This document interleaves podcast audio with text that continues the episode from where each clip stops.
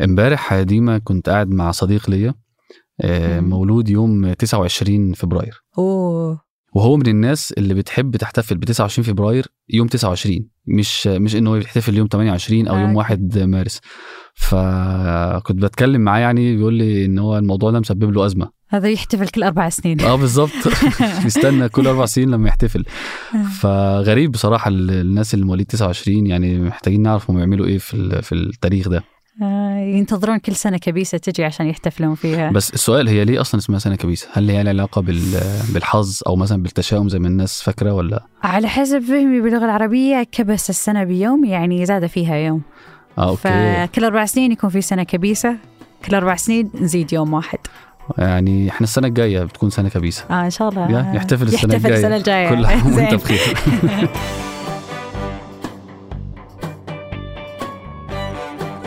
ده بودكاست الفجر من ثمانية. بودكاست فجر كل يوم نسرد لكم فيه سياق الأخبار اللي تهمكم. معكم أنا شهاب سمير. وأنا ديما العامر.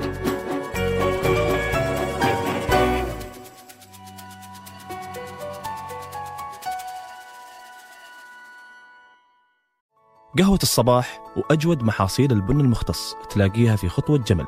اعرف أقرب فرع لك من الرابط في وصف الحلقة.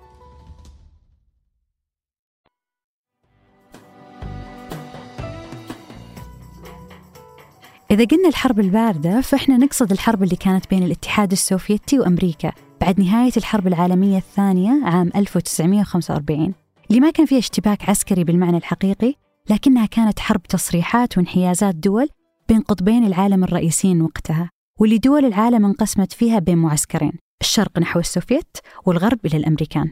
اليوم ومع تصريح جديد لوزارة التجارة الأمريكية بأن أمريكا تقرب أكثر لتقنيات رقائق إلكترونية بتحفظ سيادتها العسكرية.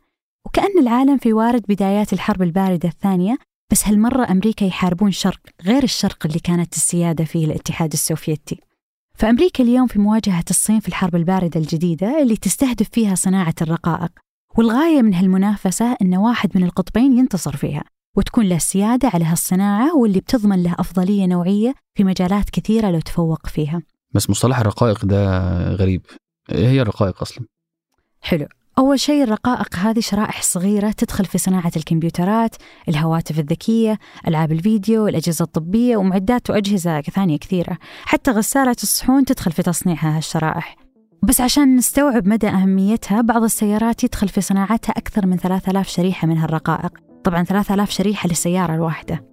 وحسب تصريح لوزارة التجارة الأمريكية أن كل قطعة من المعدات العسكرية المتطورة مثل الطيارات بدون طيار أو الأقمار الصناعية تعتمد على هالرقائق في تصنيعها وتشغيلها وهذا اللي يخلي أهميتها تزيد وعلاقتها بالأمن القومي للدول يكبر وعشان هالأهمية قررت إدارة بايدن قانون تشيبس أكت اللي يقدم دعم لصناعة الرقائق قيمة توصل إلى 53 مليار دولار over 30 years ago, America had 40% of the global production of these chips. And then something happened. والهدف الأساسي من باقة الدعم هذه اللي تقدمها إدارة بايدن هو محاولة إعادة توطين صناعة الرقائق في أمريكا. فاليوم أمريكا قاعدة تصنع 10% بس من مجمل صناعات الرقائق هذه في العالم كله.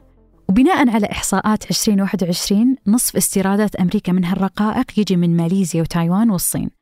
وعلى الرغم من تقدمها في تصميم الشرائح والأبحاث عليها بس في الصناعة العالم يتجه للشرق لاستيراد الشرائح من دول شرق آسيا.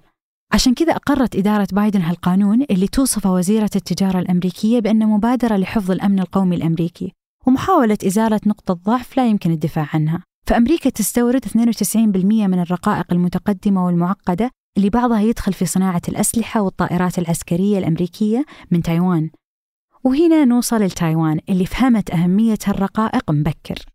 فتايوان الدولة الصغيرة المجاورة للصين واللي تخشى دائما من طموح الصين ونواياها المتكررة في إنها ترجعها تحت سيادتها وتمنعها من الاستقلال اللي هي عليه. عشان كذا تايوان استهدفت صناعة الرقائق من البداية من دون إنها تربط صناعة الرقائق بأجهزة أو برامج. وعشان نشرح هالقصة ومثل بعض دول شرق آسيا كانوا الشباب في تايوان يطمحون للهجرة إلى أمريكا. وفعلا كانت الهجرات تتزايد هناك وهناك حست الحكومة التايوانية بالخطر. فالعقول المعرفية اللي عندها ما صارت تعيش في بلدها وصارت تفضل خيار الهجرة. وهذا اللي يخليها في حالة أضعف قرب الجار الصيني المتربص. فبدت الحكومة التايوانية تعطي تسهيلات للشباب التايوانيين المتقدمين في المعرفة قص أنها تجذبهم للرجعة لدولتهم ومنحهم كل اللي يحتاجونه عشان تصير حياتهم في تايوان أكثر جدوى اقتصاديا من حياتهم في أمريكا. ومن هالراجعين كان موريس تشانغ. موريس هذا لاحظ أن الأمريكان يكرهون التكلفة المادية اللي يتحملونها من صناعة الرقائق. فهم يحبون تصميم الرقائق وبناء السوفت وير اللي يشغل هالرقائق في وسط الأجهزة بس ما يحبون المبلغ المطلوب عليهم في صناعة هالجزء الصغير جدا اللي يجي كأنه مكمل للجهاز وهذا اللي خلاه يلتقط الفكرة بطريقة مختلفة. فتشانغ قرر أنه ما ينافس الأمريكان في التصنيع لا اللي قرره أنه يصير جناح مساعد لهم يعني يصنع لهم الرقائق اللي يصممونها بأقل تكلفة ممكنة عليهم فيصير كل شيء يصمم ويصنع في أمريكا باستثناء هالشريحة الصغيرة. اللي لازم أمريكا تجيبهم من تايوان عشان تشغل الجهاز. وهذا اللي أعطى تايوان أهمية كبيرة ووزن عند الأمريكان. بحكم أن صناعات أمريكية كثيرة صارت تعتمد على هالشرائح اللي قاعدين يستوردونها من تايوان. وهذا الشيء اللي يخلي البعض يسمي الرقائق النفط الجديد. وهنا في سؤال بيطرح نفسه. الصين إيه موقفها من كل ده؟ الملفت إن الصين كانت المستهلك فهي كانت بتشتري 40% من الرقائق المصنعة في العالم. ولو قلنا إن تايوان لوحدها على مستوى العالم كله هي المصدر الوحيد للرقائق المتقدمة فده بيخلي الصين في موقف مش مريح على أقل تقدير لأن مع تقدم الصناعات وتقدم استخدام الرقائق في كل شيء تقريبا أصبحت صناعة الرقائق جزء من الصناعة العسكرية في كل دولة.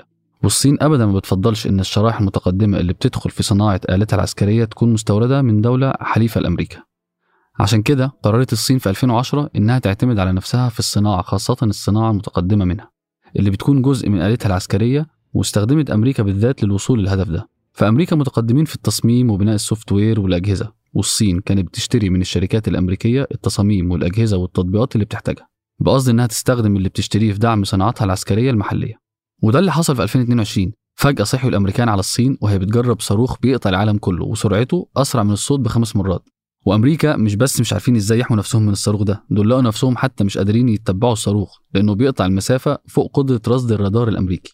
وهنا وصلت أمريكا لاستنتاج إن الصين استخدمت تقنياتهم للتفوق عليهم وقرروا وقتها إنهم لازم ياخدوا إجراء مضاد. وفعلا في أغسطس اللي فات قرر الرئيس بايدن وضع قيود على تصدير الرقائق المتقدمة للصين. ومش بس الرقائق ده كل شيء له علاقة بالصناعات المتقدمة بقى عليه قيود تصدير للصين زي تصاميم البرامج والأجهزة. وده سبب خسائر كبيرة للشركات الأمريكية اللي كانت بتبيع الرقائق للصين.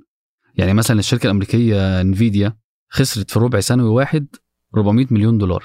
وللسبب ده مرر الكونجرس التشيبس اكت اللي بيهدف إلى وقف الاعتماد على استيراد الرقائق من خارج أمريكا. ودعم الشركات المحلية عشان ترجع هي بنفسها تصنع الشرائح دي خاصة المتقدمه منها وتبقى هي مصدرها وسوقها للعالم. وبعد القرار ده أعلنت الشركة الأمريكية انتل إنها تنوي افتتاح مصنع ضخم في أوهايو لتصنيع الرقائق. مع إن بعض المراقبين بيشوفوا إن الخطوة دي ممكن ما تكونش كافية في مواجهة تقدم وتمدد الصين إلا إنها قد تكون الخطوة الأولى في سلسلة المواجهة التقنية بين الصين وأمريكا اللي لحد دلوقتي ما نقدرش نخمن مين المنتصر فيها. وقبل ما ننهي الحلقة دي أخبار على السريع. في تصريح جديد لأمين مدينة الرياض فإن مشروع الملك عبد العزيز للنقل العام بالمدينة هيبدأ تشغيله الأسابيع الجاية ببداية التشغيل التجاري لجزء البساط منه. أما بالنسبة لجزء المترو اللي بيتكون من ست مسارات و84 محطة فبحسب التصريح هيبدأ تشغيله بنهاية السنة الحالية أو بداية السنة الجاية على أكثر تقدير. وبعد ثلاث سنين من إرسال ستارلينك لأول أقمارها الصناعية لمداراتها أعلنت الصين هالأسبوع أنها بتحاكي اللي تسويه ستارلينك ب 13 ألف قمر صناعي.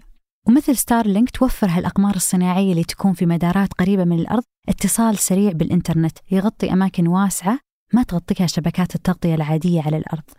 وحسب التقارير هدف الصين من هالخطوة جزء منه منافسة ستارلينك بهالخدمة والجزء الثاني الأهم لها هو مراقبة استخدامات ستارلينك والتأكد من أنه يستخدم بشكل سلمي ومواجهته لو استخدم عسكريا ضدها.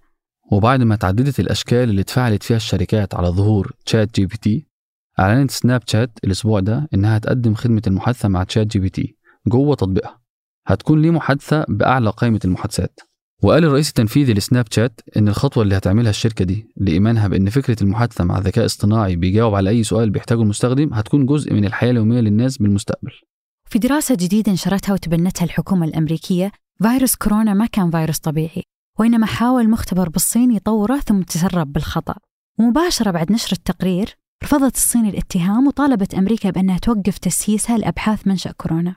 ومع زيادة الرحلات للقمر بالسنين الأخيرة قالت وكالة الفضاء الأوروبية الأسبوع ده إنها بتفكر بفرص تطوير مناطق زمنية للقمر تشبه ال 24 منطقة زمنية اللي في الأرض.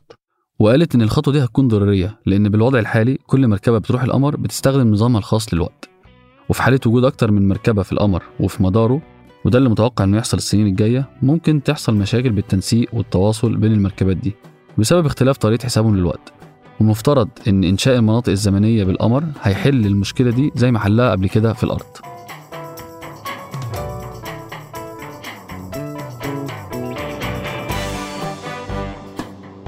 أنتج هذه الحلقة عبد العزيز الحبيل وعمر العمران. وقدمتها أنا ديما العامر. وأنا شهاب سمير. وراجعها عمر العمران وحررها محمد الدوسري. نشوفكم بكرة الفجر.